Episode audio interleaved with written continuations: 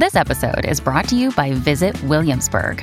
In Williamsburg, Virginia, there's never too much of a good thing. Whether you're a foodie, a golfer, a history buff, a shopaholic, an outdoor enthusiast, or a thrill seeker, you'll find what you came for here and more. So ask yourself, what is it you want? Discover Williamsburg and plan your trip at visitwilliamsburg.com. This lady we're about to bring on now from 7 News and also SCN, you can hear her of a morning in the breakfast show with her sports updates, claiming today that she had the exclusive footage of, or Seven had the exclusive footage tonight in the news of the Wighton Latrell wrestle. Let's bring in Michelle Bishop in New Zealand. Hello, Michelle. Good evening, guys. How are we? Good. Thank you for... Hello from Rotorua. Yeah, well, thank you. Actually, before we get on to what we're going to talk about with Jack Wighton and Latrell Mitchell, as soon as you got off the plane at Rotorua, Michelle, did that sulphur smell hit you in the face? Oh, absolutely. I didn't know. I was thinking, wow. I took a look around thinking, what is that? But I was warned that it was pretty average. Yeah. And, yeah, I can vouch for that. Absolutely. When it does hit you, it's sort of like, ooh, wow. But it's a beautiful place, lovely scenery. The locals are absolutely beautiful. And the All-Stars, well, they are stars here. Everyone's sort of embracing them. We had an absolutely wonderful welcoming ceremony this morning that the Maoris put on for the Indigenous team. And I'm sure you would have seen those pictures across the TV tonight. Channel 7 had some really good shots. And as I say, I did speak to Jack and Latrell today, and Latrell said he's never experienced a more special moment than this morning. It was great. Yeah, nice. You now I heard you sprouting on SEN today that you had exclusive footage of the incident on 7 News tonight. Am I correct? Yeah, well, we had that on Sunday night. So 7's been the only station that's been able to obtain the vision, and it's obviously been played each night since then. Right. And it was showing, if you haven't seen it, pretty dramatic scenes of several police officers on top of Latrell Mitchell, him screaming about his shoulder, saying he was in some pain. We had some of the witnesses that were standing around saying, please, can't you see you're hurting him? And these were randoms too. These we learned later on that they weren't actually with Latrell on the night. They were just people who were, casually enjoying their night out at Canberra nightclub at Fiction. So, yeah, it was pretty dramatic for them to sort of be screaming at police to say stop. Oh, you might be – I think you're a little bit confused, Michelle, because we thought you were claiming you had the footage and the audio of the actual fight itself, the wrestle. We've got it here. Here it is.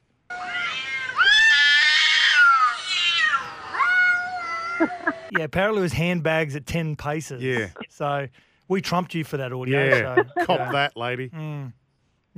Well, there you go. It's rare that I'm beaten on an exclusive, but I'll cop that one. That's sweet. But guys, I get pretty outraged.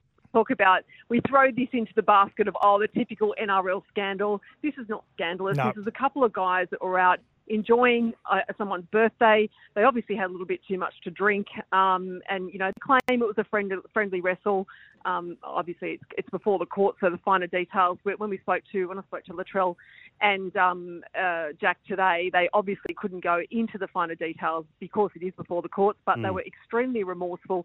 They understand the position that they have in the community, in the society. Even Jack Wighton went one step further, saying, this happened to me 5 years ago, and I sort of thought I learned a lesson. I let the club down back then, and it's certainly not the position he wants to find himself in right now going into the 2023 season. He is a leader at the club. He sees himself as a leader, and I guess it's not kind of the thing that we see leaders do. Yeah, Sats and I last night were at loggerheads on this. He's like, it's nothing, blah, blah, blah. But Michelle, I want to ask you the question. When you've last gone out with your girlfriends, had a nice meal, a couple of drinks, when was the last time you wrestled someone on the ground outside the venue? This is not normal and not accepted. Do you want me to be brutally honest? Probably last week. Last Saturday. No, look, guys, being serious about this. I'm way too classy to be wrestling out there in public. Might spill my wine. Guys, I still believe that if we look at this situation for what it is, the time of the year, it's not like there was a rugby league match around the corner. They've been in pre-season for 15 weeks. He was turning 30. He wanted to enjoy himself. He had his best mate down from Sydney to, celebrate.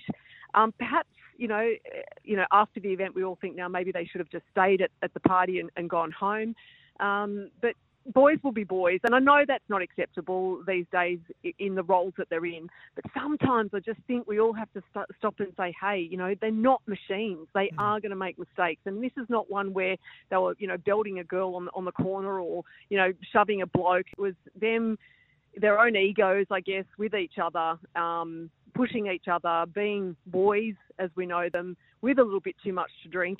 And the police have come along, and I guess the rest is history. I think I heard Gordy Tallis say that if this was you know, Fred Bloggs and, you know, Joe Black, we wouldn't be hearing about this. But because it's Latrell Mitchell and Jack Wighton, it's all over, and it's an NRL scandal. And I just think that sometimes we have to remember they are not machines; they are human beings. I'm glad no one was around, or not too many were around in the days of Gordy, the mad cow. Oh. In Townsville after a Saturday night game. There was plenty of wrestles going on down the main street after those games. Hey, now in relation to the All-Stars match that you're over there for in Rotorua, Cody Walker not only playing, and this is a little bit unprecedented in the modern era, isn't it? Also the assistant coach to Ronald Griffiths. Have you seen any of the sessions? Have you talked to Cody about what his role is as the assistant coach as well? Can I tell you, we haven't had time to talk to Cody because he's been in and about everywhere, playing that role perfectly, and he's absolutely thriving. He's loving every minute of it. I think he's at a stage in his career where, you know, he wants to give as much as he can, you know, involve everybody. I mean, I even saw him today because they trained for the first time this afternoon, the boys, a bit of a light session, and they sort of crossed over with the Indigenous All-Stars, the women's side. And I even saw him liaising with Greg Inglis, who was involved in the coaching, on the coaching staff of the women's side, giving his little bit, his 2 cents worth there as well. So he's loving it. I think he's also loving, well, not enjoying the fact that they're not the centre of attention. They've had this distraction with Latrell and with Jack, but it was awesome to see them, the boys, come out. You've got to give it where it's due. They didn't want this to drag on. They're here for, I guess, the key messages.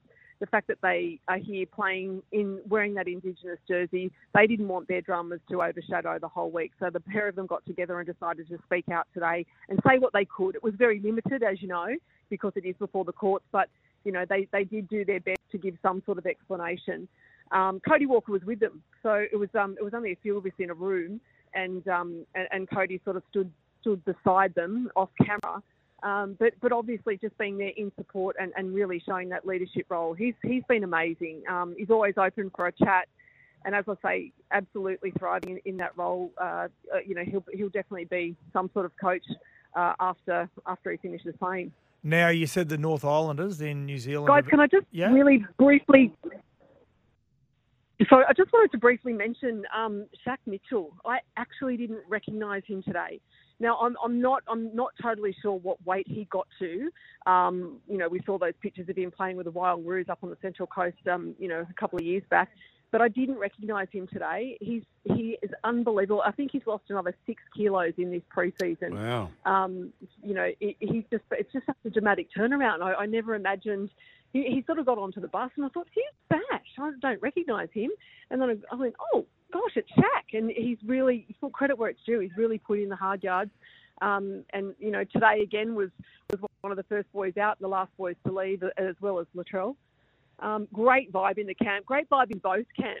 I spoke with some of the Maori boys this morning. Corey Hadawira, they're a little bit concerned, I think, on the quiet about having such a young spine, but they just know that the forwards are going to have to lay the platform. James Fisher-Harris never says anything much at the best of times, and he lets his you know, action speak on the field. Had a bit of a chat to him, and he's really excited. He said he's really excited to be working with the younger spine to, you know, teach them what he can in this short period of time, and there's still, you know, plenty of belief that they can get this job done because they've got the edge over the Indigenous side. Mm. I think they've played each other 5 times. Can you believe we're in the 12th year of this? I remember. I know. Was it 2010? This was just a small idea from Jonathan Thurston and Preston Campbell. Yep. And they said at the time, we'd like this to grow. And it has. And it's something that's a showpiece that we all look forward to. We circle this in the February as the start of the unofficial start of the NRL season. And this is what I love about this game, Michelle, is because it gives the opportunities like Shaq Mitchell, who I've got to say, he's got something. If he can get really super fit, like Michelle has said, he looks like, these sort of games get to showcase some of these players we don't know a lot about. And so the North Islanders in New Zealand, They've embraced the match-on thinking, and we've taken it back to New Zealand just to say thank you to the New Zealand public and the New Zealand Warriors as well. Crowd expectancy, is it looking like it's going to be a full guys, crowd? Guys, oh, absolutely. Can I say that that's the other thing? There was a lot of debate at the start of the week over whether or not Latrell and Jack deserved to be here. Everybody had their opinion, but the fact of the matter is, I said this this morning on radio as well, that this is bigger than the individual. This is all about, the culture here. It's about the Indigenous culture. It's about the pathways. It's about being there as an example to, for kids to look up to and be inspired. I watched the girls today. The boys watch the girls, and in turn, the girls watch the boys. That in itself, I haven't seen this before in rugby league. It's really, we are seeing a change in the game where there's just a respect like we've never seen before. This morning, Corey Hadawira and I mentioned in particular the Maori culture and the respect that they have for women. That was at the forefront of every conversation that they had this morning after this welcoming ceremony. And it was recognising something that the cameras didn't capture was yesterday when the All-Stars arrived. The male team actually helped the female team get their bags off the bus, and they didn't do it for cameras, they didn't do it for attention. It was just a natural thing for them to do, and it was nice to watch because we, rugby league and rugby league players forever get flogged for the most minute things that you expect, people would do. They were just going about their business yesterday, and it all unfolded really naturally, and it was really good to sit and watch. Sometimes I feel very privileged in the position I'm in with my job, and I just wish people could see some of them are through my eyes a lot more often. Yeah, nice. Well said. Hey, before we let you go, Michelle, do we any idea who's going to lead the war cry for the Indigenous All-Stars? No, you would imagine that it would be Latrell, but given this situation, I'm a little bit unsure. Actually, Latrell was asked about captaincy today. He was a little bit, coy, a bit shy, didn't sort of want to go there. Naturally, he'd love to stick his hand up. It'd be a great honour for him, but I can only imagine the obvious person for the captaincy would, maybe be Cody Walker. And then, from there, maybe I don't know. My guess is as good as yours. But whoever does it, it'll be a very special occasion.